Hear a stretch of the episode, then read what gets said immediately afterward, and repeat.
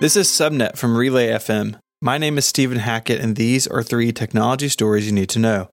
On Tuesday, Panasonic announced new Lumix S cameras offering 4K video recording at up to 60 frames per second and dual image stabilization. The S1R will capture 47 megapixel images, while the S1 clocks in at 24.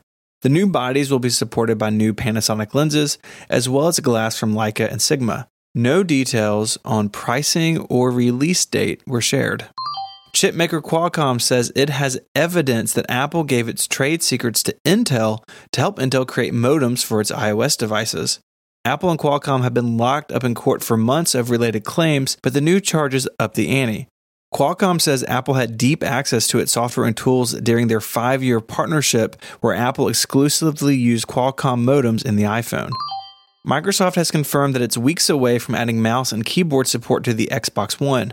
USB and wireless peripherals will work with the Xbox One pending a software update, and compatibility will come on a title by title basis. Of course, some are upset, saying that keyboard users have an advantage over players using controllers.